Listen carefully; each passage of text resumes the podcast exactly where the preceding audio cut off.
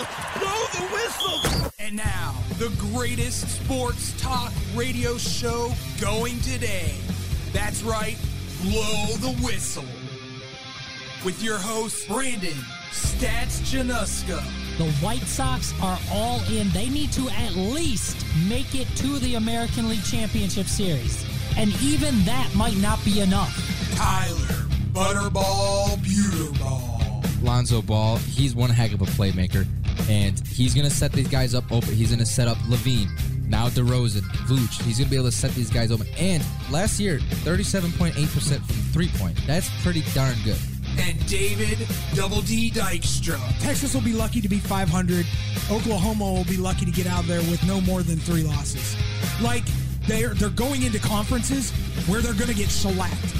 Hit us up on social media on Facebook, Twitter, and Instagram at Blow T Whistle One. That's B L O W T W H I S T L E One. And now, here's Brandon, Tyler, and David. That's right. This is Blow the Whistle. on our usual Mondays, I know we've been kind of a little off on a few ah, days, but Monday. back to being do, doing this on Mondays. Hopefully, we'll see. Our schedule's been all over the place, but you guys all know I'm always Tyler Beaterball along with, Brandon Januska. David Dykstra and we got Jeremy Stouter on the board again this uh this show, hitting them ones and twosies. hitting them buttons and levels. So we'll see if he can, can keep a job here. Contain himself. But do we have a show for you guys today? We're going to start off with White Sox. We're going to do two segments of Bears. We're going to start off with the offense, go into the greatest segment of all time. You're killing me, Smalls. Then going to go end it off with the the Bears defense on that side, and then that'll be wrap it up for hour one, and then we'll tell you about hour two later. Ooh, Tease teasy, it a little bit. So, are you boys ready to get started? Let's go, man. Come go. on. Let's do it. Before I just want to give a shoot a huge thanks to the Under the Hood podcast listeners for giving us a listen and hopefully loving us. I mean, why wouldn't you? in. Well, first off, let, let's be honest. Tune in or tune out. We really don't care. We don't need your likes. We don't need your follows. We would appreciate them, We like it. but we don't need them. No, We don't need it. joking, people. We're joking. We love you all. Please listen to us. We need it. Just love and positivity up in here. We need it. So, Chicago White Sox avoid elimination in a win last night against the Astros, 12 to 6. And in my opinion, the pitching looked a little bit better, which gives me a question to you guys. The Sox, the White Sox pitching looked a lot more under control in game 3 compared to the first two games. Should we expect La Russa to have a little more control over the bullpen in was going to be today's game, but now tomorrow's game as the game four got postponed. Let us know what you guys think on our Facebook, Twitter, and fa- Instagram. Facebook, Instagram, Facebook, and Twitter. Twitter, Monday. That's why we haven't done it on Mondays in a while. At Blow T Whistle One, that's B L O W T W H I S T L E one. Um, David, I'm gonna have I'm gonna ask you the question first because I want to give my opinion later. But do you think that uh, should we expect La Russa to kind of get this bullpen pitching rotation a little more under control now that they they beat elimination and they still face elimination tomorrow, but it's it they, right now it's just game by game. I, it's going to be interesting to see how La Russa handles tomorrow. To be quite honest with you, uh, you have Rodon, who's been dealing with arm soreness for what seems like forever. And if he goes out there and pitches well, how long does he go out there for? I'd say five innings at the most. And then you're getting into Kopech, uh, Crochet, uh, Tepera, Kimbrel, and and Hendriks again. That being said, I, th- that's been the one disappointing aspect for me as far as this series has gone so far is that that starting pitching was is been very suspect and very very non not good. No. not good at all. And, and Cease goes out there in the first inning and that's the first time I've ever seen Dylan Cease hit 100 miles an hour. And I went Ooh, somebody's got a little extra energy today. Let's go. And then, then comes out and just poo poos all over himself in the second inning. And and it I'm like, it's done. We're it, the game over. It's it's it's done. Why am I even watching this? I don't want to be upset anymore.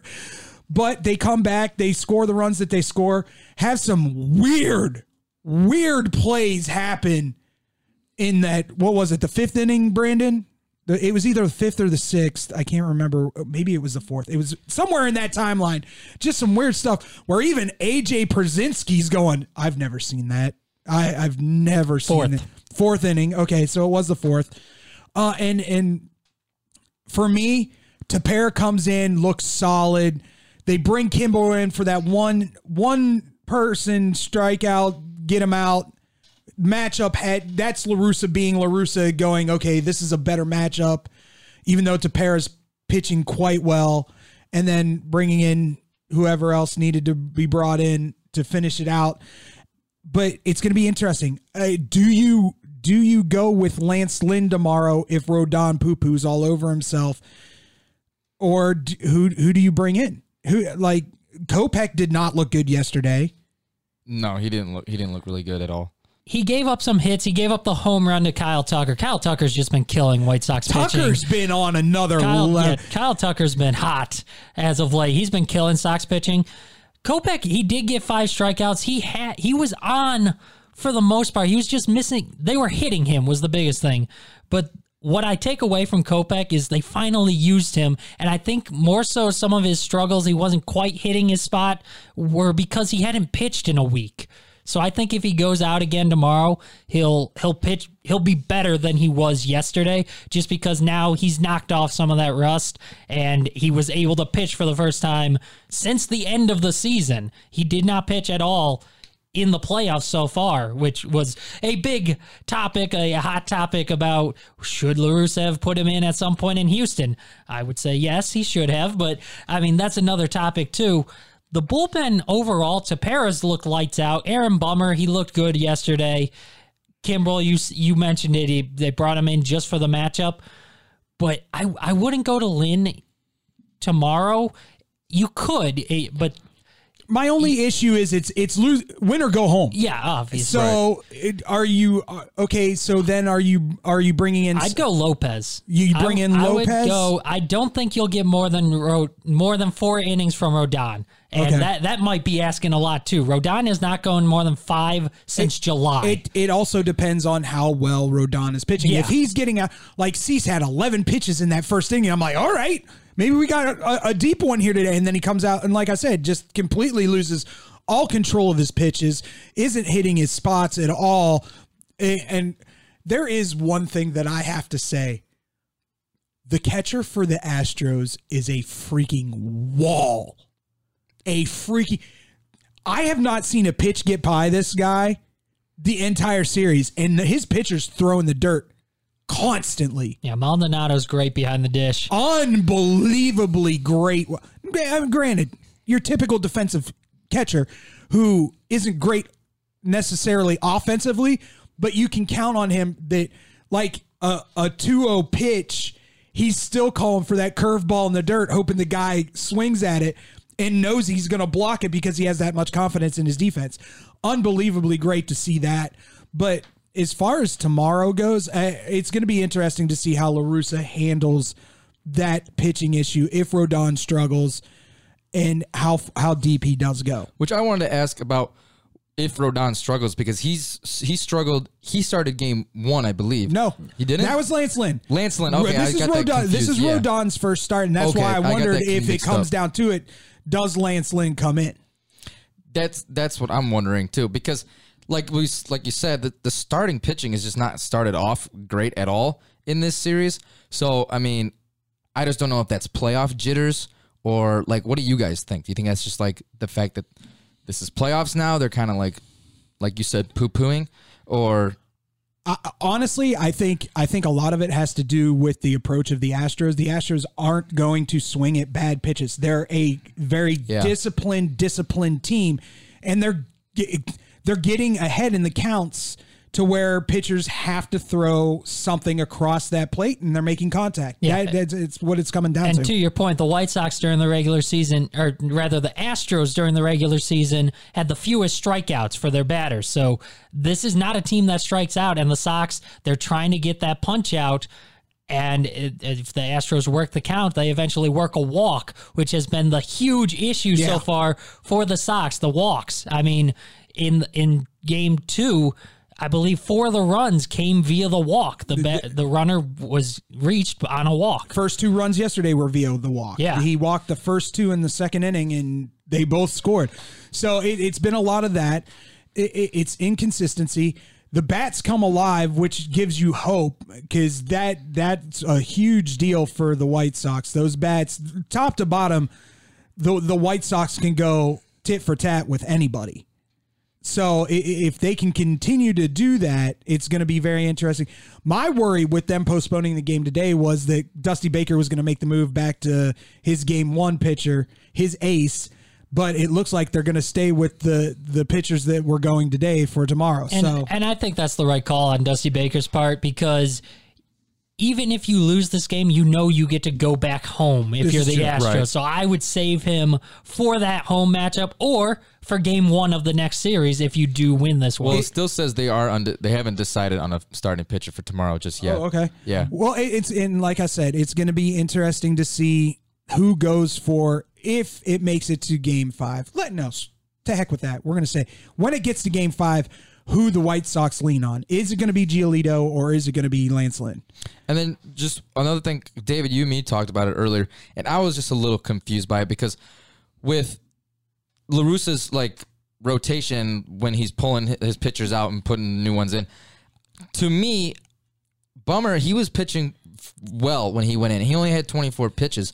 I was a little thrown off why Bummer was catching heat and why he decided to end that and just to put Kimbrel in for one one one out because I would have in my opinion I would have let Bummer pitch out that inning and then throw Kimbrel in. That, that's where that's why the, where the the the saber the the the the numbers come in. Yeah, you're going with your best odds. Kimbrel's got better numbers against this certain hitter than than Bummer does. You bring in Bummer. Yeah. Or you bring Al- in Kimbrel. Although La Russa did go against the odds in previous games already. So who knows what he's thinking half the time. It's it's very interesting. Yes, yes, yes. So we'll have to see how they do in tomorrow. But do the Bears have one of the better running back depths? Stick around and hear our takes here on Blow the Whistle. Fields throws, caught, touchdown, Horsted.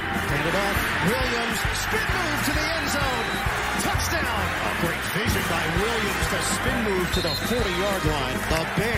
are leaving Las Vegas with a win, 20 to nine over the Raiders. courtesy to CBS Sports on those great highlights. The Chicago Bears beat the Las Vegas Raiders on the road 20 to 9 and boy is it nice to hear this song 2 weeks in a row. Two weeks in a Two row. weeks in a row. Hey, guess who's uh, uh, undefeated as a starter for them Chicago Bears there? That's right, it's uh, good old Justin Fields. Not as good as Ditka, but you know we do what we do. We do what we do.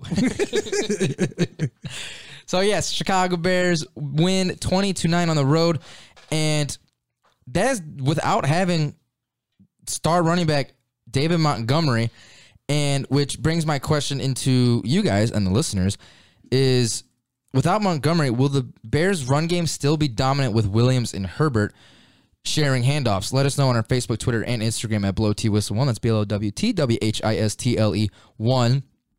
Well, with Herbert and Williams, they both combined for 139 yards rushing, and Williams ran one in for six. So overall, I mean, not saying I was surprised, but I was relieved to see that the run game didn't stop. Like I like because David Montgomery has been a dominant running back so far in the league for the Bears. And so to see the rookie step up and Williams to kind of step in as well, it was a little bit of a surprise. But I mean, it was a relief to see that it wasn't just the play calling wasn't just going to be pass, pass, pass, pass, and just leave it for Justin Fields. That the Bears offense was able to rely on the run game as well. So to see those guys step up when running back one is down was a huge relief for me as a Bears fan. And I don't know about you guys, but if you guys are as, as impressed, I'll go over to Brandon as David's already volunteering him to go. Yeah, I mean, I wasn't surprised at all. I anticipated them to stick with the run because they don't want to throw Justin Fields out there and under fire if Matt Nagy was calling plays, maybe it would have been throw, throw, throw. But Bill Lazor, it worked last week, er, and so continue with it. And this is now the identity of the Bears. It's run the ball. Williams did well last year or last week after Montgomery went down. I anticipated them to have a good running game or try to commit to the run and all the talk about Herbert throughout the week. It's like they were talking about Herbert more than they were Williams, and Williams is the next guy on the depth chart.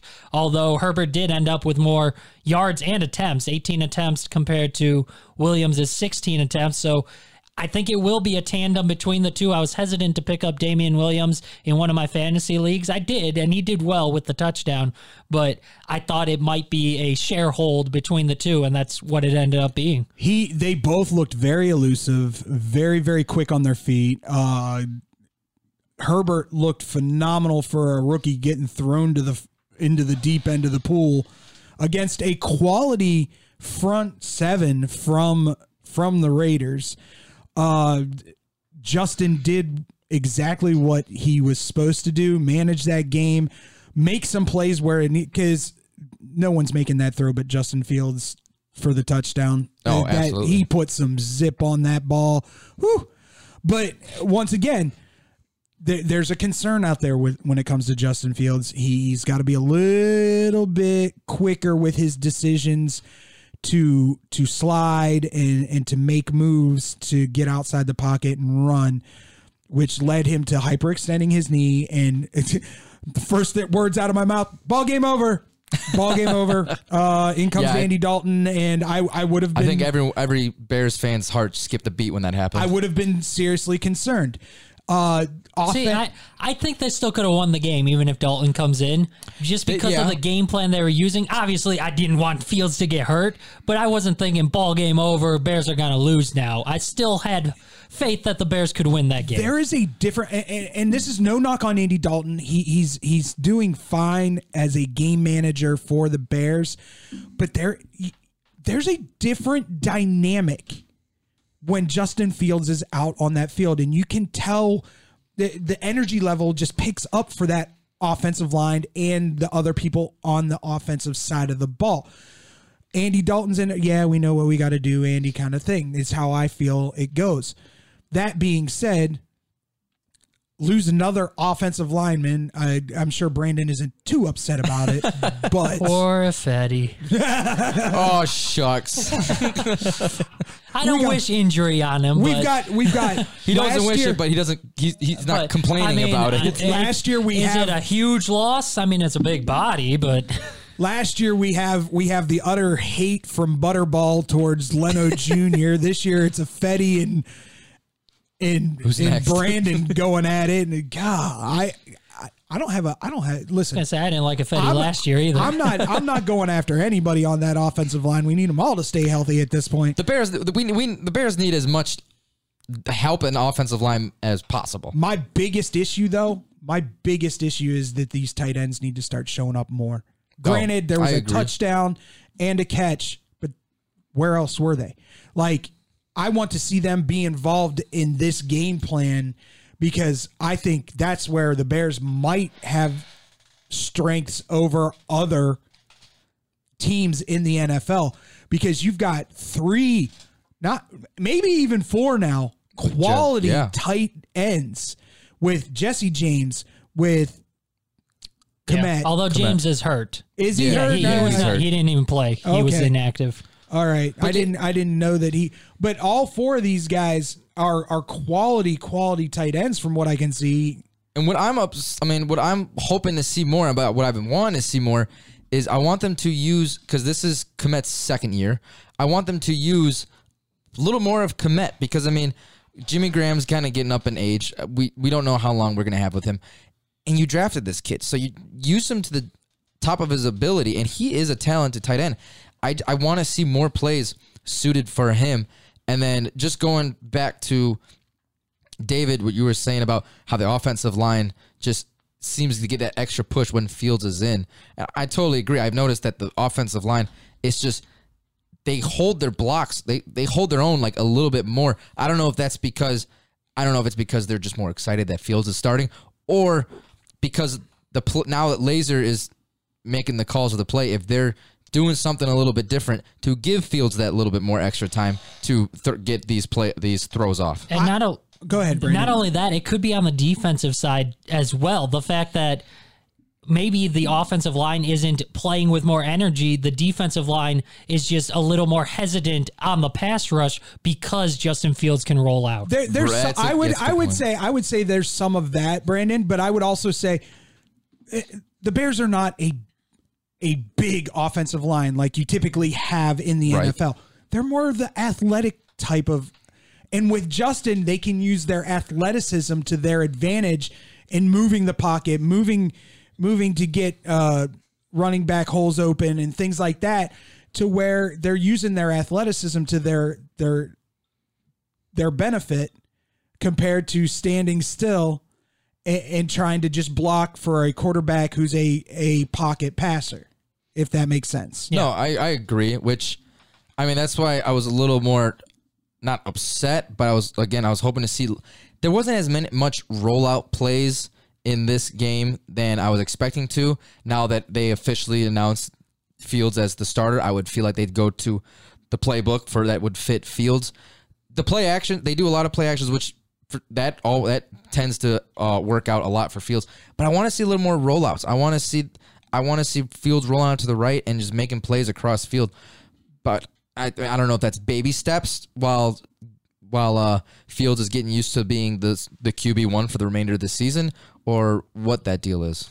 I would almost I would almost expect that that Lazor is uh got probably a condensed offensive play calling right now and as the season progresses and He's and Fields more. and his Fields gets a better grip on the whole playbook that that it's going to get bigger and bigger and bigger and That- bigger and bigger. That would make sense because just in general, having a rookie, being a rookie and starting in the NFL, that's a lot of lot of jitterbugs going on right now. So I mean, I never used that word before. like- we got a lot of jitterbugs.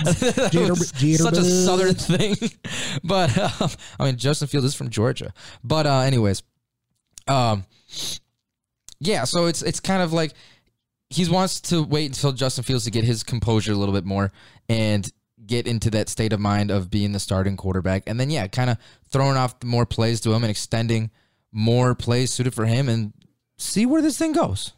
Yeah, and real quick, back to your point about the tight ends too. I liked that they started using Cole Kmet toward the end of the game. That's when he really started to get his targets because he actually finished just one target behind both Mooney and Robinson. They each had five targets. Kmet ended with four. And yeah, you'd like to see more of the tight ends as well, but they're not really passing the ball to begin with. So that's if you include the one catch, the touchdown catch by Horsted, that's 25% of the targets went to tight ends. So they are getting them involved. They're just not, it doesn't seem that way because they're not passing to begin with. They're not throwing the ball at all. It's not your prototypical NFL team right now that's throwing what seventy five percent of the time and Yeah. running twenty. They- This is a- this is back to back weeks. They've had more rushing yards than passing yards. yeah, but it's working right now. Now, is that going to work next week?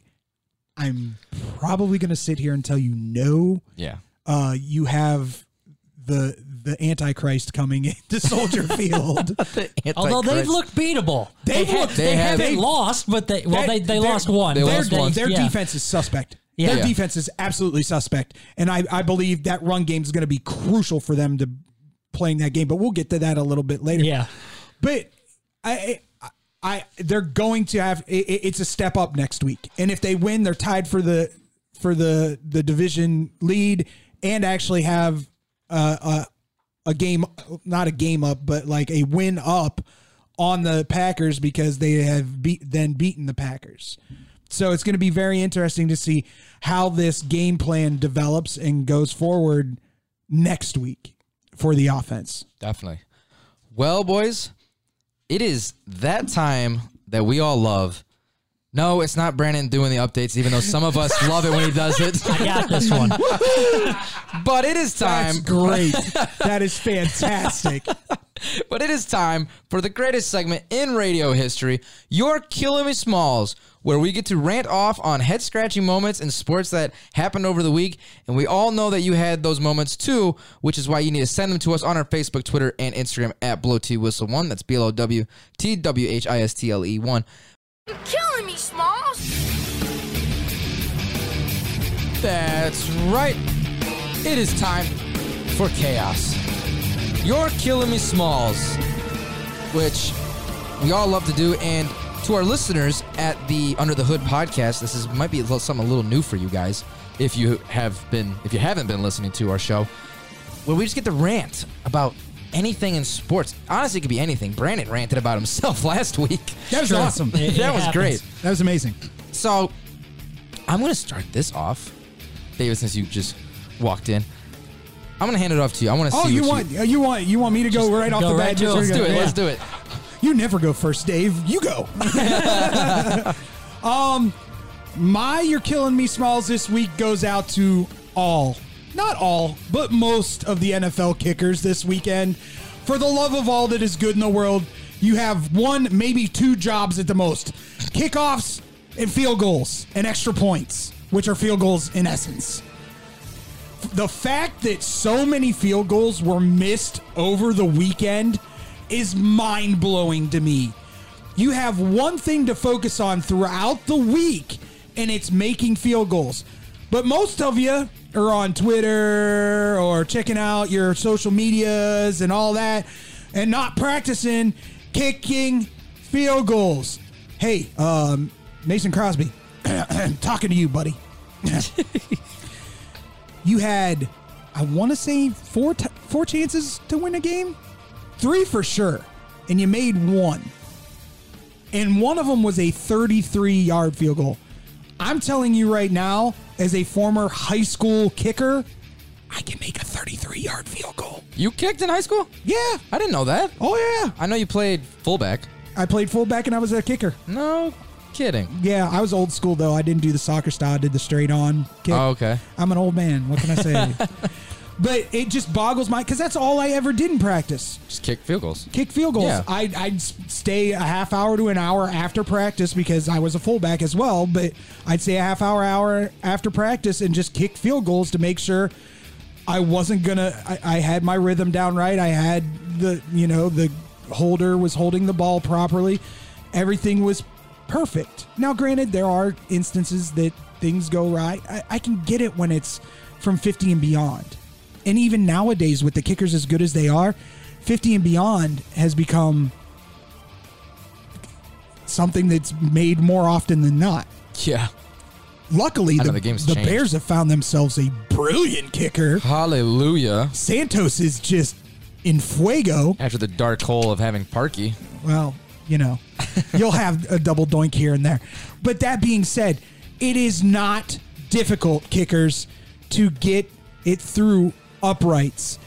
There is a reason you are probably the most disliked person on a football team because you have one job. And if you cannot do that job, you need to go home or away and just there are plenty of kickers out there that can make those kicks. So for NFL kickers not doing the one thing that you are supposed to do, I give you a big old You're killing me, Smalls. that was good. No, I mean, I totally agree. They have one job. You should be doing it. Uh, Brandon, I'm going to toss it to you. We're going on the line. All right, so I'm going baseball, of course. And yesterday was a crazy day. in you and terms I, I of can already tell you and I are gonna you and I are gonna disagree on this one, but let, bring it, buddy. in terms of controversial calls. Yeah. So we'll start with the big one. We kind of alluded to it earlier with the White Sox and Yasmani Grandal in the fourth inning hit a ground ball. Luis Robert was coming home. He hit a ground ball, and the throw from Yuli Gurriel hit Grandal in the arm as he was trying to throw it to Maldonado, the catcher. So it hit him, it veered off, the run scores, and it ends up an error on Gurriel. And so a throwing error on Gurriel. Dusty Baker comes out to try to argue interference. No interference was called because Grandal did not veer off course. He was on the grass. He was not on the dirt whatsoever. He had both feet on the grass the infield grass. So he was not in the baseline, but the baseline is not established until you're 45 feet from first base. So since he he veered straight, he ran straight on the hit. He was not called out. He was safe. No runners interference on the play. I, I guess I, I thought he should have been out, but not because of the rule. I think it's the rule is need is what needs to be changed. Okay. Because on the play like that, you can't be. He basically followed the ball when it's hit. He said, "I didn't intentionally get in front of the ball." That may be true, but he knows where he hit the ball, and he followed the ball on the hit. So he's running clearly on the grass, not in the on the dirt in the baseline at all, and gets hit with the ball. To me, that's an out, and definitely shouldn't be an error on Gurriel because that's just unfortunate. There, he didn't stick out his arm, but to me, that's an out. So I mean, uh, you said I- you have your, your rebuttal. Listen, I, I don't necessarily. I agree with the fact that if they're going to make it a rule, the rule needs to be changed because as the rules are right now, he did nothing wrong. Do I disagree with you in the fact that it was it was kind of of a honky play and he probably knew what he was doing? Absolutely, but so did AJ Pierzynski when I was gonna all say, that. yeah, I definitely think he knew what he was doing. He came out and said he didn't know what he was doing. Yeah. So for that, yeah, okay, I can get that. But I, I do I do agree with you that it, it does need to be changed. They need to make a you either either need to run outside the line or on the line. I would say. Yeah, I going mean, up you, that you have first to at least path. be on the dirt. You Yeah. can't be both feet on the grass and still be safe on that. So again, this is more so toward the MLB rule. And then real quick, also the the Red Sox Rays play as well. Christian Vasquez walked it off, but I mean Kevin Kiermaier hit a ball, bounced off the base of the roll, then off right fielder Hunter Renfroe before going over the outfield fence. Ends up a double. Yandy Diaz, who scored on the play, he was stealing second on the play ends up coming around, would have scored easily, has to go back to third because it's where you were at the time of the pitch on an unintentional ball. If it was intentionally thrown over and, and he had control and Renfroe threw it over the fence, he scores. But since it unintentionally went over, he doesn't score, even though he clearly would have. So MLB, you've got a CBA CBA talks are coming up after this season. Those are two things you need to talk to because right now, the rules currently as they stand, I say to you, You're killing me, Smalls. All right, I guess it's my turn. Um, I don't know if if you guys saw fight three of Fury and Wilder. Saw the highlights. Oh God! Somebody got his butt knocked out. Doo dah, doo dah. yeah, uh, Wilder definitely got knocked the heck out, and he was struggling the Uh, It was entire fight. It was, it was Chris Tucker all over again in my head. You just got knocked the heck out. But I'm just going after the whole fight in general. I don't know. I saw the I saw fight two when it whenever it was, and then I'm like, you know what? I'm gonna I'm gonna tune into this. But I, I don't know. It's these two guys don't to me look like legitimate boxers. Like if you want to compare them to like Mike Tyson or Muhammad Ali, there's actual punches being thrown.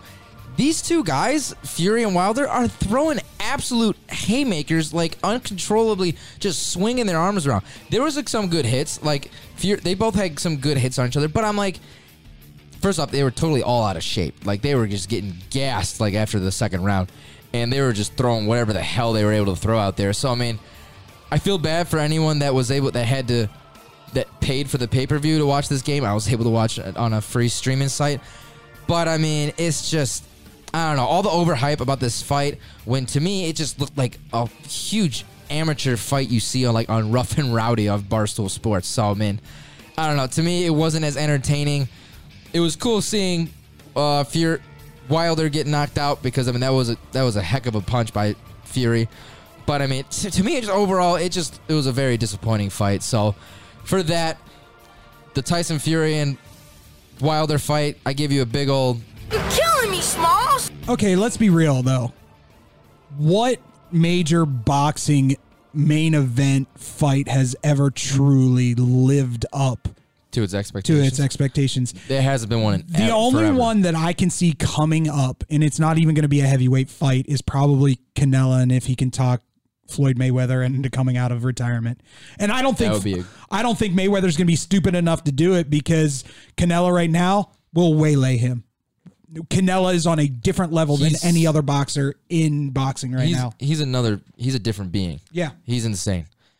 Well, that wraps up our wonderful chaos of the week. Bears defense are starting to come out of hibernation. We'll tell you how we feel about this Bears D here on Blow the Whistle.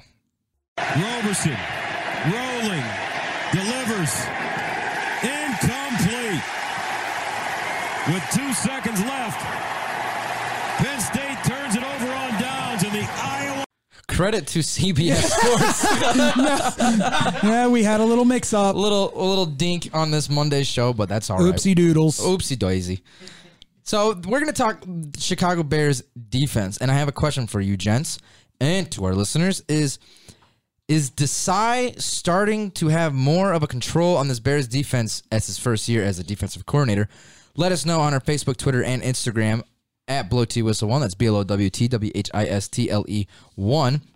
So the Bears had total of three sacks and four tackle for losses in this game against the Vegas in the against the Las Vegas Raiders, and they even had an interception as well. A a very very nicely timed interception. I don't know if you guys uh, thought, thought so too, but to me, it looks like Sean Desai is starting get to get this defense a little bit more under control. We're seeing a lot more of Mac. We have like I'm, I feel like Mac has been more involved this season already than he has been last season. So that's why I'm saying I can't. They're coming out of hibernation, so this defense is starting to wake up a little more, and they're starting to look a much more of a solid defense.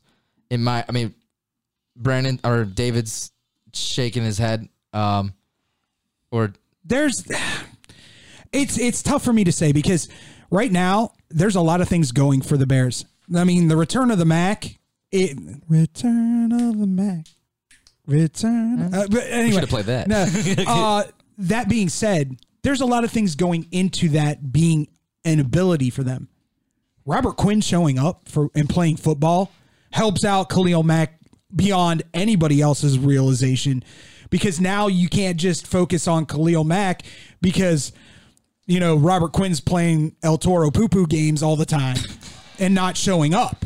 He's now showing up, making plays, and now you've got to worry about it. Well, if we double team Mac, Quinn's coming on the other side, and if we double team Quinn, Mac's coming on the other side. So it, it's a it's a catch twenty two for any offensive coordinator.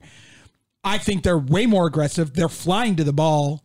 Uh, I'd I'd like to see a little more out of the secondary, to be honest with you. I I, I agree with that. Uh, in my eyes, J- uh, Jaylon Johnson needs to step up a, a, a tad more. Vildor has not impressed me yet. Uh, great play by the safeties, Houston yesterday on, on the timing of that of that throw. Absolutely, I agree with you there. But but they're being opportuni- opportunistic. Uh, they were two inches away from having Carr fumble that football on the inch yard line with Jackson throwing his arm in between Carr's arms and ripping that ball out and it coming right to him. I mean, that was in that was inches away from being an unbelievably brilliant pay, play by Jackson. Unbelievably brilliant pay, play. But there are some things that that I would like to see them work on. Uh, Roquan Smith had a decent game yesterday, but I'd like to see him step up to be that elite linebacker that everybody thinks and knows he will be. And maybe this was just an off game for him. going off uh piggybacking of what, you said about with Robert Quinn. I told yeah, I totally agree. The reason why I kind of focus it more on Khalil Mack because obviously he he's like the star or like the was the, the god sent coming into the Bears defense when the Bears signed him. But I think that was the biggest thing for last season is that Mack was just getting double teamed 90% of the time and there was no help with Quinn on the other side. So now seeing that Quinn is stepping up and make making an appearance in these games is opening up more for Khalil Mack too. So it's good to see. I'm glad to see that with um, Robert Quinn as well. Like I was kind of worried about that coming into the season because we didn't see much of that last year. So it's nice that I mean I was just kind of more focused on Khalil Mack because he's he's just the bigger name on the Bears defense. But yeah, I totally agree. It's like we're seeing a lot more of Quinn, and now it's like it's nice to see that we can see back and forth of each of them stepping up more and more each play. Yeah, I, I agree. What about you, Brandon? Yeah, I'm real quick. I do want to ask you though, what more do you want to see from a guy like Jaylon Johnson? Because Jaylon Johnson has actually shut down everyone he's covered. And, and and I'm not arguing the fact that he's shut shutting. I okay, you you're a you're a number one Cornerback. cornerback in the NFL. I, I need you to act like the superstar that you are. by not allowing catches to the guy you're covering, which some- is what he's doing. I want some interceptions. He has one. I, he has one. I, I don't know. I'm being greedy here. But the question is, if you're a shutdown corner, they're not going to throw toward you, and you're not going to get picks. I, I, I can see where you're coming from. I, I just feel like that, that there needs to be. I, I want him to have that mystique. He had it last year. Like he was calling out and Julio yet Jones. last year he had zero picks. but you're not hearing from him this year. I want I want that attitude. But that's good. That's good if you're not hearing from a cornerback because that means that he's not getting burned. Who do you hear about? You hear about Eddie Jackson blew the coverage. No, no, no. no that's Gibson not, blew the coverage. I'm not saying I don't. I don't. I don't want to hear him being called out during games, Eh, unless it's for you know. So you them- think he needs to be more of a leader and talk? more vocal? Okay. I want him being more vocal. That- That, there, Okay. there, yeah, That- yeah, more that I agree vocal, with. more. I, I want there to be a mystique because they've got Vildor's is the only one that I have true issues with. I think our safeties are solid. They're not great, but they're solid.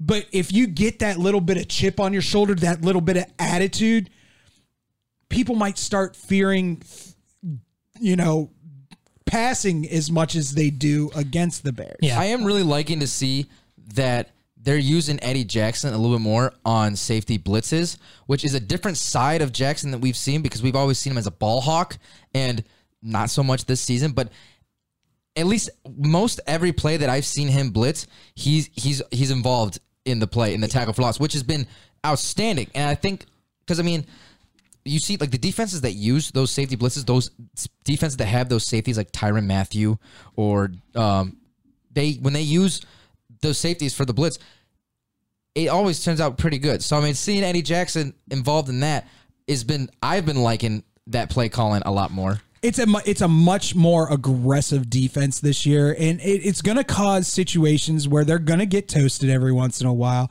They're going to give up chunk plays every once in a while, but for the most part, I'll say this about any defense. I, I say it about Penn State all the time. I'll say it about the Bears. I'll say it about Pittsburgh. I could care less what goes on from twenty to twenty. Give up all the yards you want. You get into that red zone and you shut them down and uh, and stop them for a field goal. You win. You and, win. and that kind of defines the Bears' defense these last couple weeks too. Yeah. They're all the red zone stops that they've made these last couple weeks. And yeah, I totally agree that the pass rush is kind of the key here. The Bears with two top ten uh, pass rushers in terms of sacks. Uh, And Mack with five, he's tied for fifth, and then four and a half from Robert Quinn, and that's what the Bears signed him for. Exactly. They finally have that, like you said, that danger. Who who do you cover? Who do you double team? That's why they signed him. And now that they finally have it, it's a trickle down effect. It all starts up front. And then the scary part is Gibson's playing Yeah. ball. And when Hicks yes. comes back, Hicks wasn't even out there. Yeah, and when Hicks is that front five to six to seven is scary. How do you defend that? How are you going to who are you going to double team? Who are you not? Because guaranteed the one person that you don't is going to get pressure. May not get to the quarterback every time, but is going to give you some kind of pressure. Now, with that being said, big, big game this upcoming Sunday. Biggest rivalry probably in NFL history. Bears host the Packers this Sunday at noon.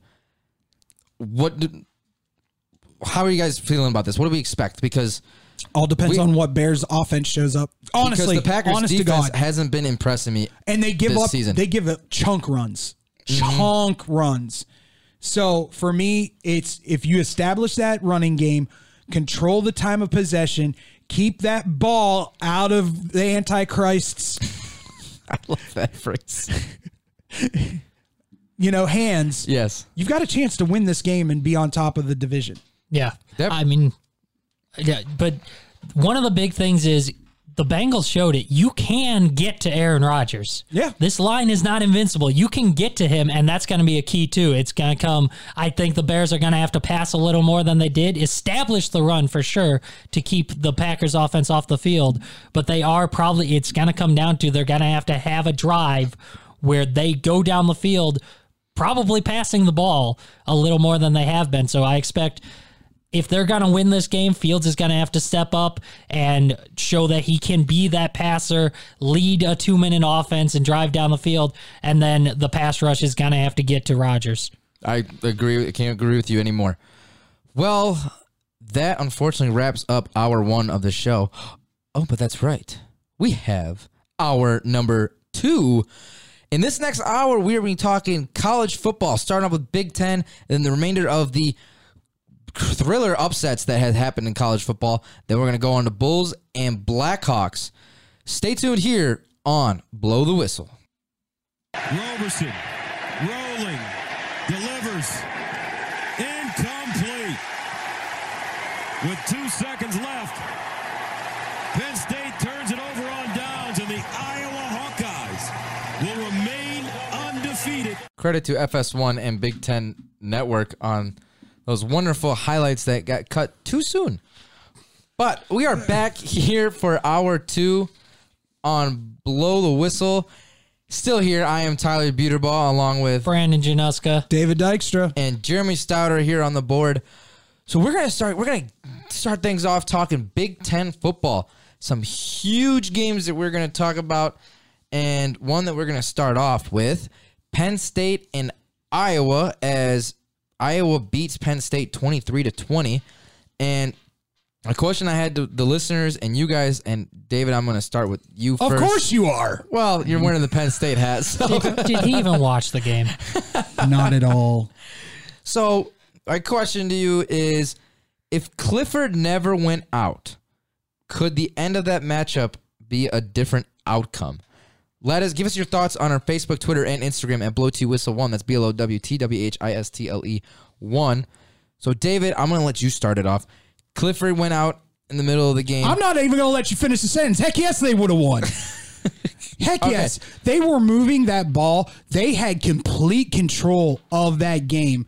Clifford goes out, and unfortunately, Taquan Robinson or Robertson comes in, and he, he just. He- the, the moment got the best of him and you could tell he was he was frazzled he he his emotions were all over the place he did not play a good game his throws were erratic they were off now i'll give iowa credit where credit's due they put up uh 20 20 points on the penn state defense in the second half yeah. so, I mean, it doesn't all fall on the offense. I would. The- I, the first thing that I, I texted my dad and my son was, "Let's hope this defense can hold it, because that's the only way that they're they're winning this game." And it was one play. They gave up a big play one time, and it cost them the game. So that being said, I think the game's completely different. home for sports. I think the game's completely different if Clifford's still in the game. I think that offense moves down the field, scores some more points, and puts it out of reach. And we're not talking about it today. I'm not here to make excuses. Iowa won the game. They came back, did what they had to do to win the game. And and it's next man up mentality for Penn State. You have to be ready. And and Roberson obviously Taquan obviously was not. So kudos to Iowa. Great win for them and their their school. Uh I'm, I'm not going to sit here and poo poo all over it. I'm just not. Uh, they they won the game, and that's how it goes. Yeah, no, but like I'm looking at here, Penn State they they had them in the first half, and then it just seemed oh, like Oh, they completely were dominated that first absolutely half. in the first half, and then it just seemed like Iowa either they kind of turned it up a little, but then also with Robertson having to come in, it's just that puts a whole different feel. I don't know how many three and outs Penn State had in that second half, but there was a lot. That defense was on the field a lot in that second half, and there's only so much you can ask of a defense when you're constantly on the field because your quarterback can't get put together any sustainable drive. They had one sustainable drive in the second half that got them to three points. Yeah, Brennan, what did what about? Let's talk about this game. What did you think? Yeah, I mean, first off, Sean Clifford. Uh, there's no status on him yet. Franklin's not likely to Okay, give that's what- one. He'll he'll be asked about it That is tomorrow. the, the for me as a Penn State Penn State fan is the most agitating thing about Penn State football. They will never ever disclose what the injury was and how long they're going to be out for. It looked to be a lower back or rib injury to me, which if he can play through it uh, with a flak jacket, I'm hoping uh, good news is they play Illinois next, I believe. so uh, they it's not they they probably will rest uh, Clifford because they've got Ohio State, Michigan, Michigan State still to come in this in this gauntlet that is the big Big Ten East. Yeah, I mean, and so yeah, Franklin, he has a media session tomorrow, but who knows? Like you said, I who would- knows if he'll I- say anything? I would almost guarantee nothing's going to yeah, come out I'm sure he'll be asked about it, but who knows if he'll actually give any updates on it? And yeah, I mean, it seemed like Penn State was going to take care of this one early on, and then it just started to fall apart from there. yeah, the wheels just fell off. But I mean, there were there's a lot to talk about when it comes to the Big Ten. For the first time, and I can't remember how long, you've got five, Yeah. five teams from the Big Ten in the top ten. Yeah, no, I was just gonna uh, bring up to that with the new rankings now. So yes, um, sorry, I'm just pulling it up right here. I was two, which to me, Iowa, and and this is going to sound very very homerish, but I was not the best team in the Big Ten, and probably should not be. Their defense is phenomenal. Don't get me wrong. Their their secondary is is by far probably one of the best secondaries in the nation, if not the best secondary in the nation. Uh, but they're not a number two team. They go up against anybody in that top five to six. They're going to get waylaid. Their offense is absolutely, absolutely atrocious. They need that running game to get going way better for their quarterback to feel any kind of comfortable. Yeah, so Iowa at two, and then Ohio State six, Penn State Trash. seven, Michigan eight, and then Michigan State at ten. Which, if in my eyes, the most, the most complete team in the Big Ten, and I know this is going to sound homer, is Penn State. Ohio State, who have they played? They played Oregon and lost. They haven't played anybody besides that. True. Michigan hasn't played anybody yet to show that they are worthy. And all they have, in my eyes, is a running game. Yeah, that that's all I've really seen. Michigan State, same thing. But their running game is at an elite, elite One impressive level. thing I got to say, Michigan's quarterback hasn't thrown an interception in his entire college career until Saturday. First interception until thrown. But but in- in here's the thing: how how often are you having to actually put yourself in a position where you have to throw the ball in a if, tight? you're, if you're pounding Right. on teams. if you're pounding on teams No, and running the ball. But he's That- a junior, so that's that's this is his whole career in general. I'm just saying. Yeah. this yeah. is the first year he started. So, okay. Well, yeah. That's but see, that's my whole thing. That's that's my whole thing is all these teams that are in the top ten for for the Big Ten. There, in my eyes, there's maybe two legitimate top ten teams, and that's probably Ohio State and Penn State. Ohio State's offense is elite. Penn State's probably your most complete team. Michigan and Michigan State are unproven to me. They haven't played anybody and they are relying on a ground attack that probably if it doesn't if it gets shut down, they will struggle. I could be wrong, but time will tell. and you brought up Michigan, and this is just a game I wanted to quickly go over because why not? Bro, bro, they had him. I didn't. No, I totally. They had him. Did. And, and- and I saw that last play from from uh, Martinez and oh, that's just a gut punch, dude. So if anyone hasn't known or saw, Michigan beat saves from being beat against Nebraska Cornhuskers 32 to 29. And I was watching this game and oh, it, it broke my heart. Yeah, it- Nebraska was having a phenomenal beginning of the second half. Mar- the offense was looking great. Defense was holding their own. They were marching down the field. scoring back and forth, something I haven't seen from Nebraska in a while. Adrian Martinez having a solid game until he fumbles the ball at the, I believe, at their own 25 30, giving Michigan, turning over. Michigan gets the field goal, and then Nebraska just loses all of their mojo for the remainder of the game. But I mean, I gotta give it to if Michigan, if on paper is as good as they're supposed to be, I give this a, I I give kudos to the the Huskers for keeping themselves with Wolverines. But we, we're still a little iffy on Michigan. Okay, once again, I'm gonna I'm gonna I'm gonna tell you something as a as a Cornhusker fan. You are at the precipice of that team taking that next step. Oh, yeah. you guys are. uh, The Cornhuskers are in games constantly, and they they they need to get that winning mentality for their their school back that they used to have. Oh, we're in a close game. We're going to win this no problem. They don't have that right now. That losing mentality is is forefront for them.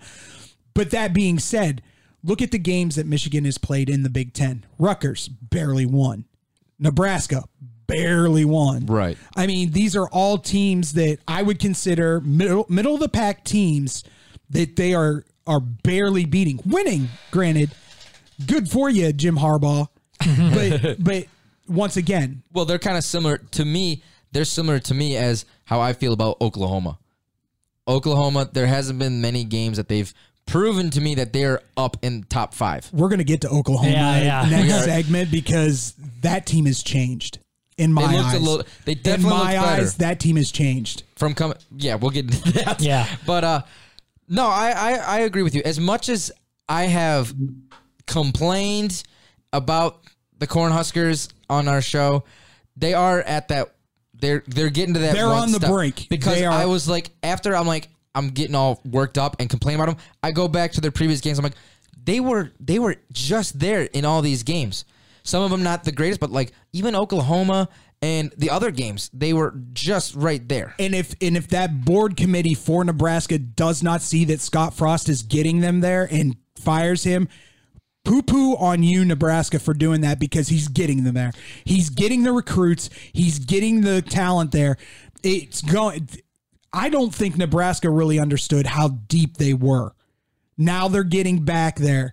Now that being said, I do want to give a nice little shout out. Hey, uh, Illinois, how's Bret Bielema doing there, Buckos?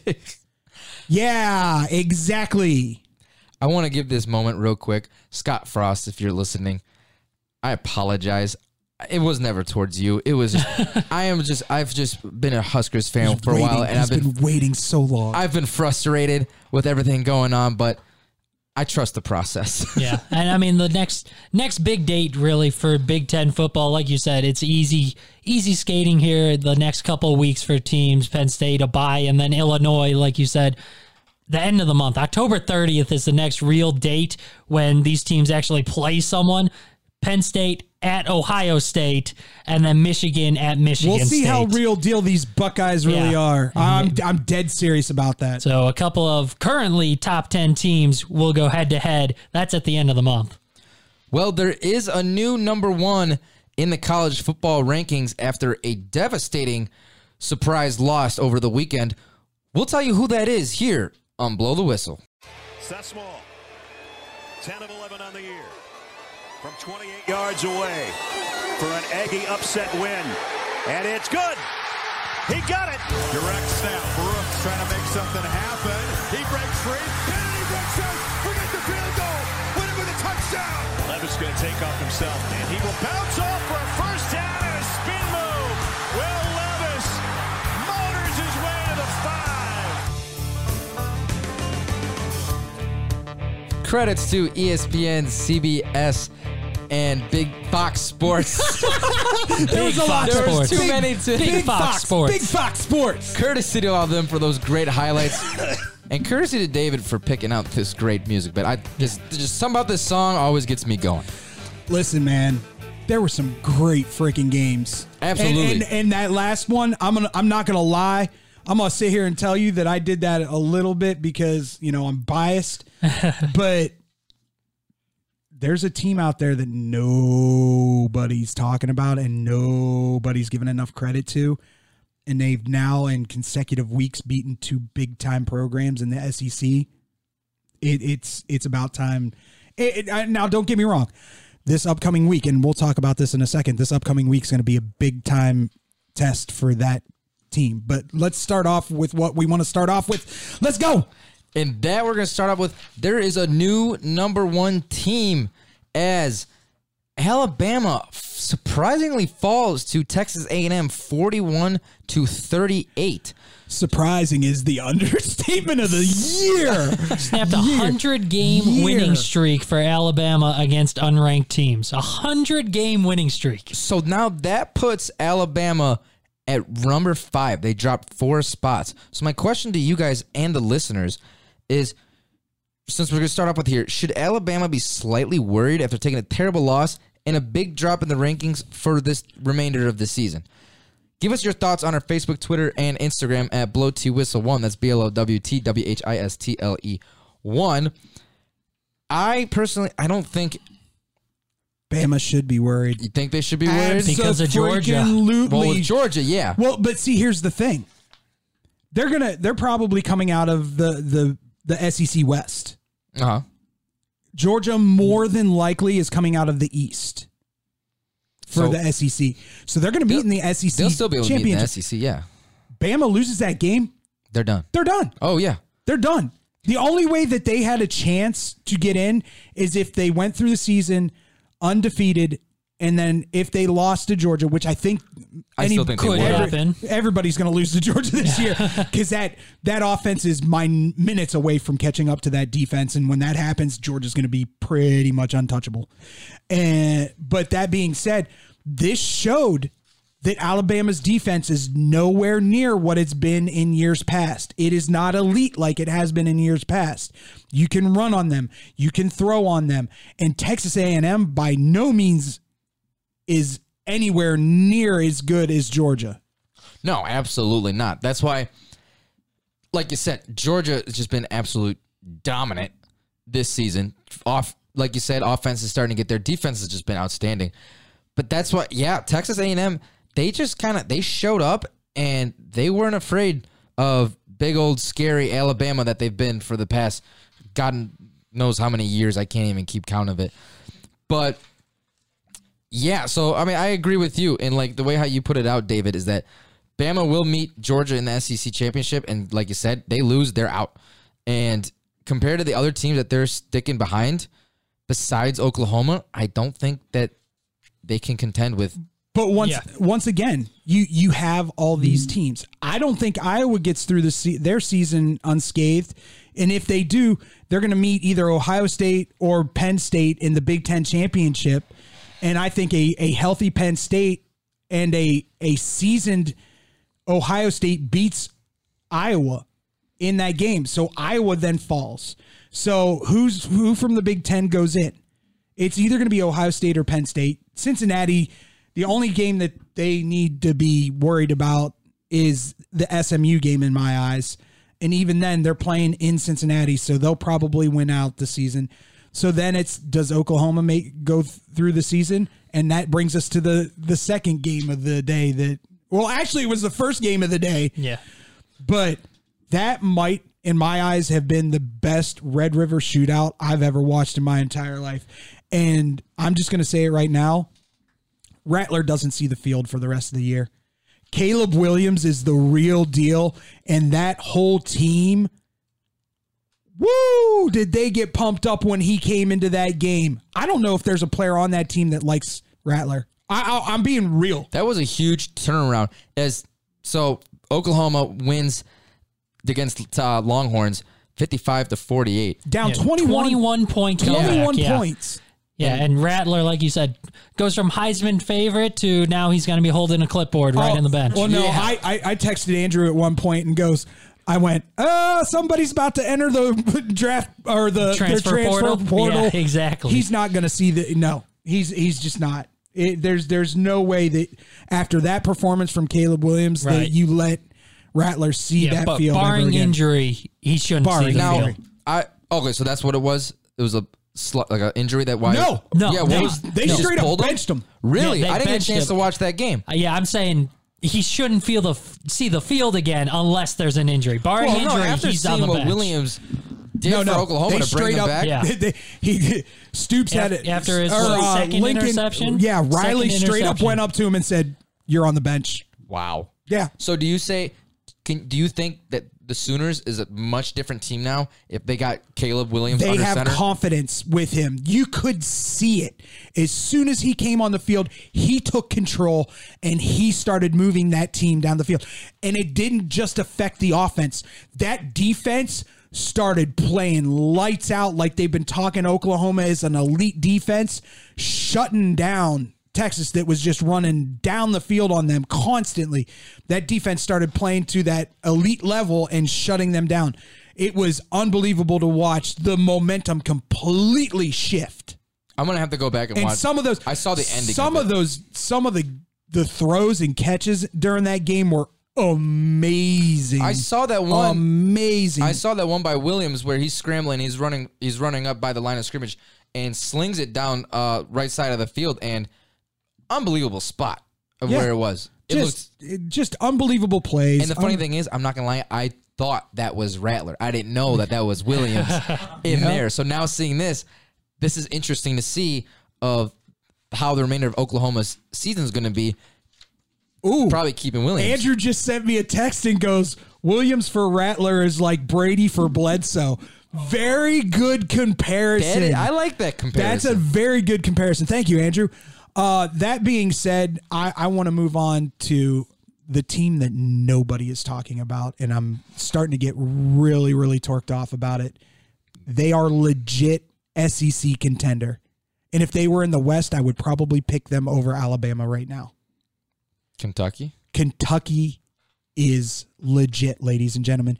And it has everything to do with their starting quarterback who came through transfer portal and their wide receiver.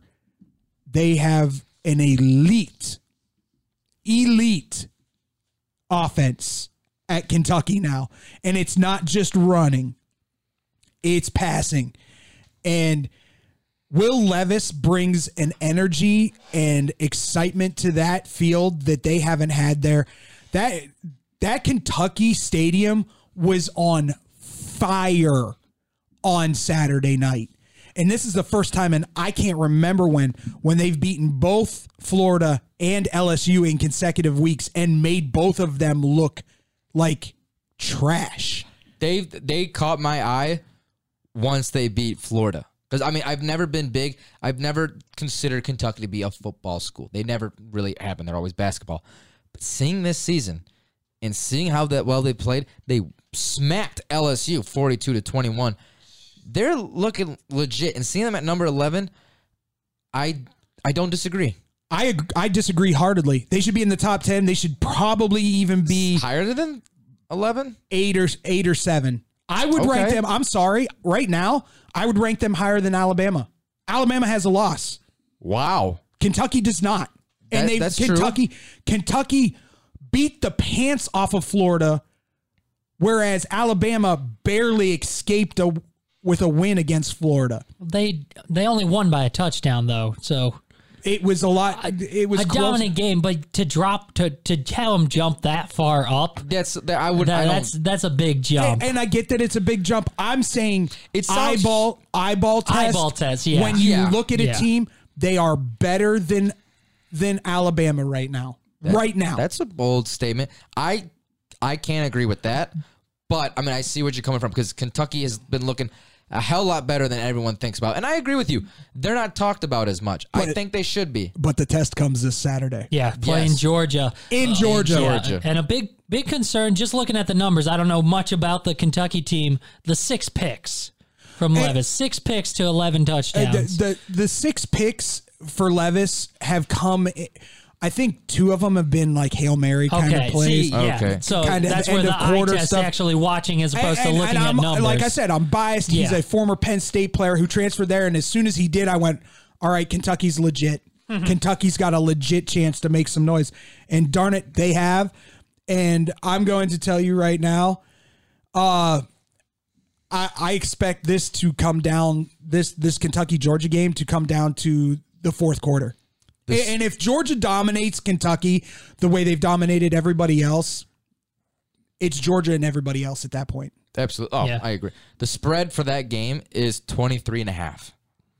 For Georgia. I would take that in a heartbeat. I, I don't once again, I don't think people are giving Kentucky enough credit. Well, no one's taking them seriously because they're known for basketball. They're not usually big on a football team. It's Yeah. different this year. and, on- and it outside looks of different. Florida, that's really their only statement win so far. If they do something against Georgia, they're on the map. don't be If surprised. they Eh, are, if it's a close game against Yeah. Georgia, then I can see them being better, like uh, rank them higher than Alabama. But see, that's the problem. They lose to Georgia, they're gonna get they're They're- gonna get They're dinged gonna for it. drop. No, they yeah. are. But I think it'll be closer than anybody thinks it's gonna be. no, I, I I agree with you.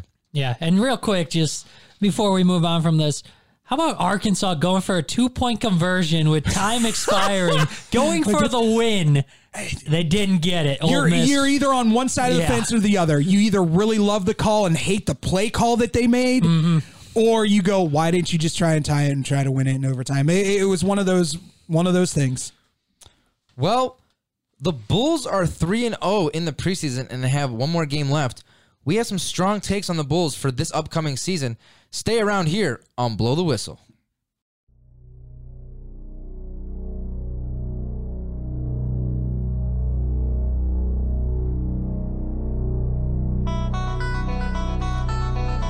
The Chicago Bulls go 3 0 in the preseason as they beat the Cavaliers for the second time in the preseason 102 to 101. A lot closer than the Here- first here's game. a question for you: Should we start bragging about that, like you know, Baltimore Ravens brag about being three and zero, can't lose preseason. undefeated in the preseason for four straight years, or however long the hell it's ah, been. I don't know. That is just, I. You know what? Go ahead, man. I I've got thoughts. But yes, the Chicago Bulls have moved up to 10 uh, 102. Have moved up to 3 and 0 in the preseason and they got one more game left. DeMar DeRozan leading scorer for this game with 23 points and familiar face on the other side, Lauri Markkanen leading scorer for the Cavs, 18 points. What else do they have? Fair enough. Still got Kevin Love for some god reason. He's looking at them, going, "See, I told you I was good. I'm a superstar. Where are all my other European brethren?"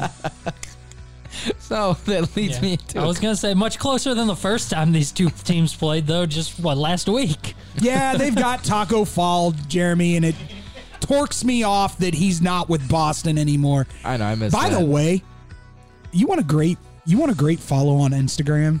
Follow Taco Fall. Amazing Instagram. Really? Yes. All right. Fantastic. I'll have to give him. I'll put him. I'll have him follow. I'll follow him on our blow the whistle account. See if he Maybe we'll follows get a us follow back. back. Oh, that'd be amazing. I Get would him- do get him- anything to get him on the interview. show. Imagine getting him in the studio. Good lord! All right, let's get on. Let's get on track. Would you come to his kneecap? Probably. Sorry, had to do it. I apologize. I had to do it. this is my show today. I'm hosting. Unacceptable. Wow. All right, let's get It's on. It's been a while since we've had a real bull segment like this. this is This is a bunch of bull. This is a bunch of bull. All right, back on track. Let's get back on track. First off and foremost, I'm Tyler Buterbaugh, along with I'm Brandon Januska. I'm David Dykstra. and Jeremy Stouter still on the board. The ones and twosies. We're still here. We're still here. So, question I had to all of you guys and the listeners is: Despite the Bulls' defense looking a little lighter in last night's game, can we still believe the Bulls' defense will be little more solid this year compared to last year? Uh, let us know on our Facebook, Twitter, and Instagram at Blow T Whistle One. That's B L O W T W H I S T L E One.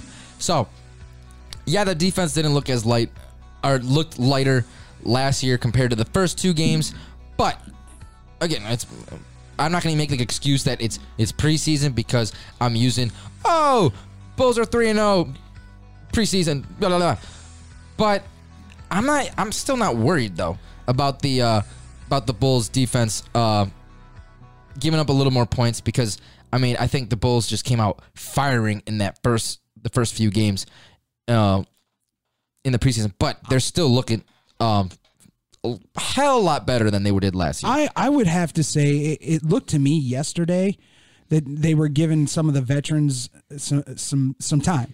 'Cause And we they were looking at, at, at some of their younger guys and some of the guys that, that might end up making the team, but not necessarily being A lot of a minutes. lo- lot of uh, big time contributors. Mm-hmm. But they, they wanted to see what they had behind those those guys that they know what they've got. Yeah, no, I mean, if you look at here, I mean, Caruso still had 26 minutes.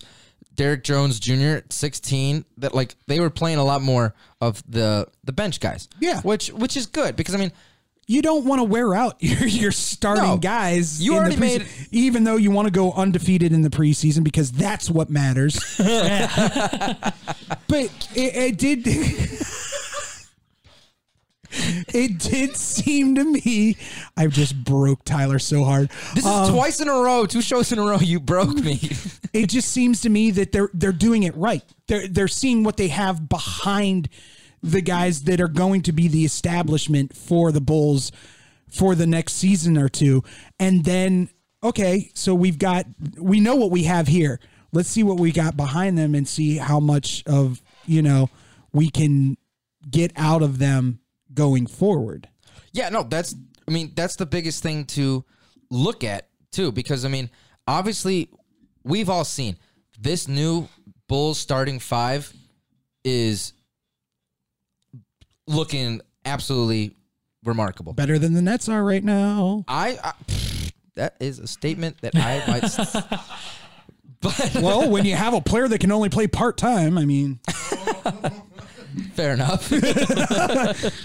but no, this Bulls team is looking a lot. After seeing them, it's just not. I mean, not so much that the, the fact that it's preseason, just seeing the chemistry and seeing these guys playing along with each other, looking so much better than I think everyone expected.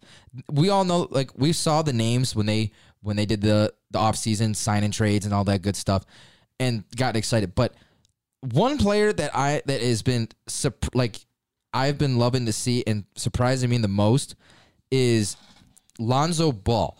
As everyone kind of thought his career was over last season, he set career high of three point percentage. Now he is absolutely lights out behind three, and what I'm loving is that he totally changed his shooting form. His shooting form from the get go was absolutely broken, and it just looked horrible. But now he's actually got a a good looking shooting form, and he's knocking down these threes. So not only are you getting defense out of Lonzo, not only getting playmaking out of Lonzo, but you're getting him as a shooter as well. So he's going to be dangerous this season. David, you haven't. You hope. I, I, the- once again, it's preseason. I know. Yeah. And and I, I I love that he's put the work in to change his shooting stroke. I love the fact that he, he's worked on his game. There are some individuals, aka in Philadelphia, that refuse to do that and have gotten themselves. You're just attacking all these oh, NBA dude, players. There's so many that I can attack. But that being said, it's nice to see someone evolve and, Yes. and learn that okay, this isn't working. What do I need to do to make it work and make myself a more complete player? And if he's going to do this in the regular season, we're now the Bulls are now getting a player who can score, distribute, and even rebound at Yeah. an elite level. And that's scary because then, no offense to Zach LaVine, the pressure to re-sign LaVine isn't so much. Yeah, that, that is a good point. As long, I mean, de- LaVine's defense has stepped up too, but I'm I gotta say, Ball's defense is definitely better than LaVine. So I mean, that puts in an interesting point. But I mean, I would still think that the Bulls would consider keeping LaVine, depending how big this contract that LaVine wants to extend to. But I'm saying this right now. I wouldn't be surprised. I could see Lonzo Ball if he's playing at the level that he's been playing on preseason, playing this season, he could be considered most improved player of the year because he's been kind of pooped on like in the past couple years with New Orleans and no one really take, took notice on how he he's been changing his shot form and. He put up solid numbers last year. No, that's kind of just got buried under the rug. But now I think with him in a bigger market in Chicago, and now with all the other big names, and now Chicago Bulls is their stock of being a, a contender in the East is going up. I think Lonzo Ball is going to get a lot more of the credit that he rightfully so deserves. I, I, I would agree. Uh, you know, a, a great point that was brought up to me by Andrew. Uh, DeRosa looks like he's 26 again, That's another and, name. and and just playing great basketball. And it it's amazing sometimes what a change of scenery will do for a player. Ball realized that that you know the Bulls wanted a little more than just a distributor for the team. So, and it also gives you the ability to maybe, I, I would hate to see it happen, but maybe say, oh, Pelicans, you need a point guard? We've got this great point guard who's a shooter, lights out. His name's Coby White. What can we get for it? Zion. No. I do not Never want. I do happen. not. I do not want Charles Barkley 2.0 coming. and trust me, it kills me to say this. I was one of the biggest Zion fans in the world. That boy is 350 pounds. If he he's a dime. He has hit the beignets a little too hard. He is out of shape. He looks horrible. He plays horrible. And it's going to be very interesting to me to see how that develops. I agree. Well, Blackhawks start their season this Wednesday. We will tell you how we feel about this team with the new additions here on Blow the Whistle.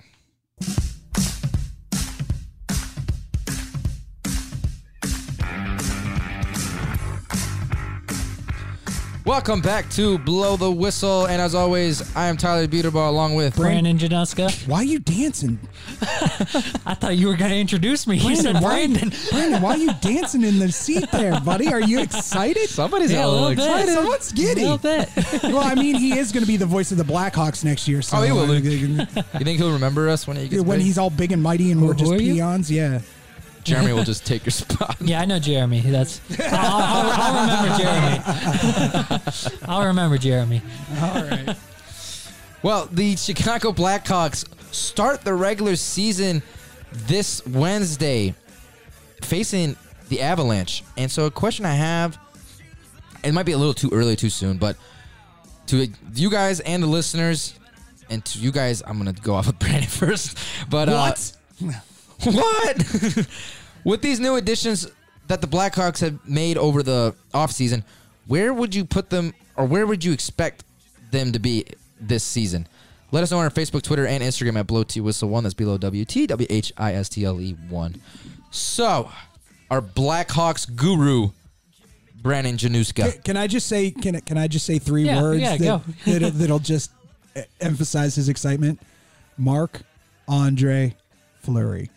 That's I- all I'm going to say. I'm gonna I'm dittoing that with you, my friend. Who's that?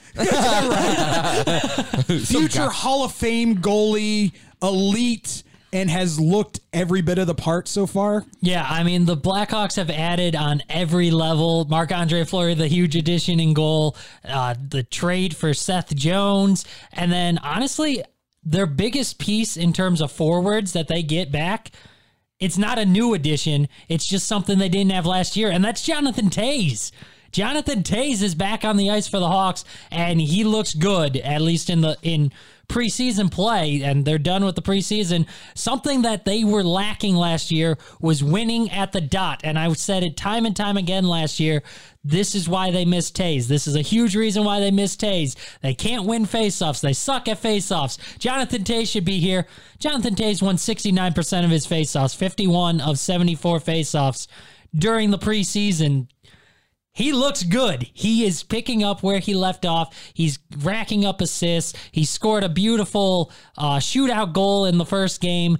Jonathan Toews looks everything that the Blackhawks were missing last year from that spot. So that's excitement to begin with. And then you throw in all the other additions that they get. Seth Jones, Caleb Jones is hurt. He was playing well. He'll come back eventually and, and get a spot on that defensive front, that blue line as well. But I mean, there's so much to be excited about with this team.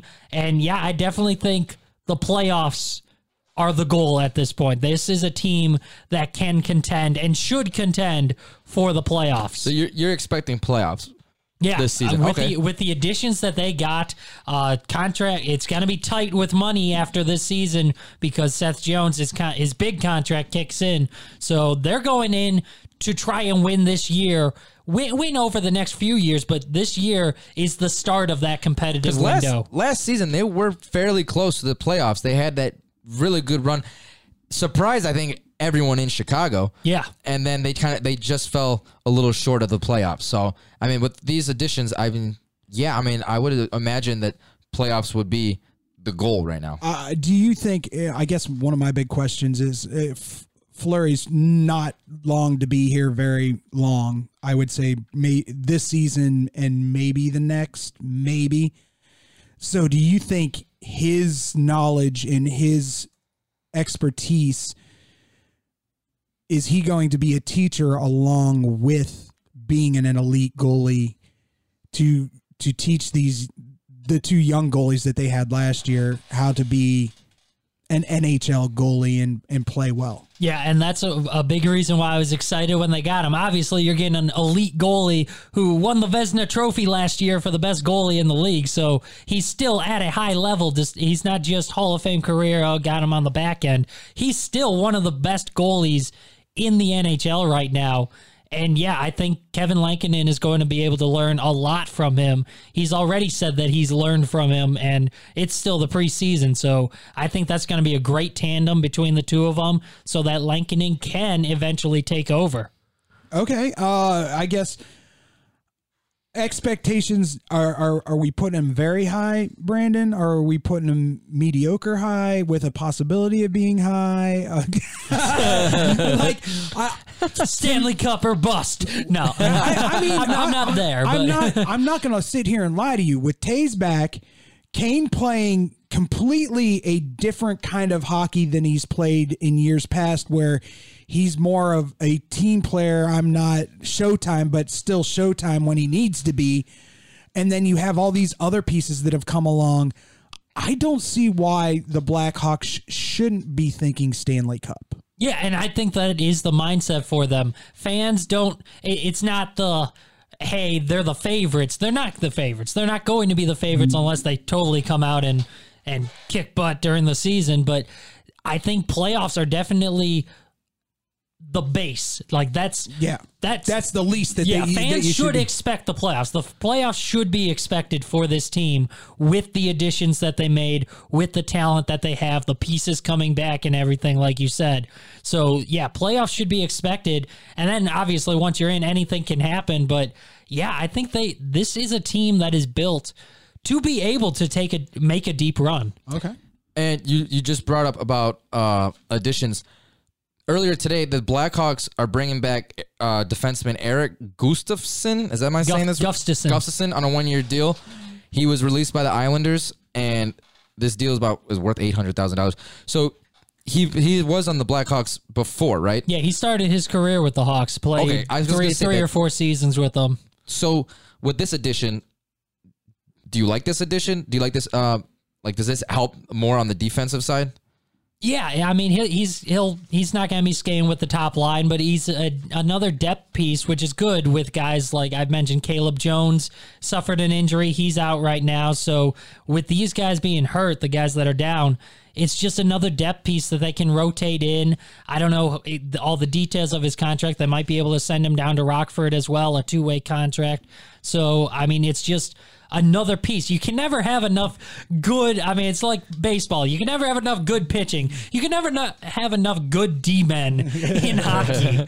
So, I mean, I, I like the piece. He's he's been here, played with the Hawks. He knows some of the guys. Obviously, a lot of the core guys are gone, but he, he's he's been around and he's a solid pickup. Okay, so uh, I guess m- I, I got a question. Give me a name of a player that you either think is going to take the next step to being an elite player for the Blackhawks, or a guy that no one's really thinking about that you think is going to step up and become a critical key component to this team. Okay, taking the next step, Ian Mitchell. Ian Mitchell is There primed. was no hesitation was- that was there at all. Yeah, Yeah, I, there I have no Ian end. Mitchell. I mean, he was a top draft pick. I have him taking that next step on the blue line and he- really stepping up his play as a defenseman. Um, in terms of you said just who no one's talking about, really no one's talking about, about, but you think might Um, might take a step in surprise because there were a couple people last year that you were like, shockingly enough, this guy has really played above his head. So, is there someone that you might see? Yeah, I mean, year? Last year's the guy was kind of Brandon Hagel in my mind, the Yeah. guy who just came out of nowhere, and it's like, wow, this guy, this guy's good. He- he's great. Um, I think Hagel will continue to progress as well. Uh, Entwistle has looked good so far in the preseason. He's kind of a borderline to to make the cut, whether or not he gets sent down or, or stays up. But if he, he's looked good in the opportunities he had, he could be kind of like the next Hagel esque type in terms of when he does get that opportunity to play, He'll make the most make of the it. most of his his time, make the most of his uh his chances. And then the other one, a name that is a little more known but is kind of in the doghouse as of late because of just brain lapses, bad mistakes, some bad plays. In Dylan Strome, I expect him to try to come out and make the most of the opportunities that he has because there's not a guarantee he's on the roster at this point either with the additions because again, he's he's kind of the odd man out. It's like a lot of promise there, hasn't really lived up to it, but I, I think he'll it's a prove it year right now for him as well. I think he'll try to take that next step up. Okay. That's a great, great information, man. I'm, I'm Yeah. looking forward to seeing what this season brings for him. Definitely excited for the start of the Blackhawks season this year. Starts on Wednesday, two days away. Hump day in Colorado. But unfortunately, guys, the the worst part of the day. That ends our show today of Blow the Whistle. Thank you to all of our listeners everywhere, even on the Under the Hood podcast. We appreciate you guys giving us all the love and stuff. If for some reason you guys have missed this show, which I don't know why the hell you guys would be missing our shows, you can still find us on Brandon Help Me Out if I miss him out. I didn't know that was a site. uh, BrandonHelpMeOut.com. Uh, Anchor- actually, I, I should start that. We're really on should. Anchor, Anchor.fm, Spotify. We are on Google Podcasts, Apple Podcasts, iHeartRadio, QuadPod Network. Basically anywhere This is why you I just listen throw it to. straight to him when it comes to this stuff. Uh, the Under the Hood podcast. Uh, basically anywhere you listen to your podcast, you can probably find Blow the Whistle. The list is in a podcast Bible, ladies and gentlemen. We are everywhere. But again, thank you everyone for listening. I am Tyler Buterbaugh. Brandon Januska. I'm David Deitcher, and thanks to our Under the Hood, uh, anybody from the Under the Hood podcast that is a new listener keeps listening to us, we appreciate it. And thank you to our intern Jeremy Stouter for running the board today as maybe he'll maybe he'll be more than Maybe he'll intern. We'll maybe see. we'll keep him we'll around. Stay tuned for next week. Again, everyone have a safe rest of the week as it is getting crappy outside on the weather right now. So I'll, hopefully we drive safe too. But have a great rest of the week, guys, and enjoy the weekend. We will be here next Monday on Blow the Whistle.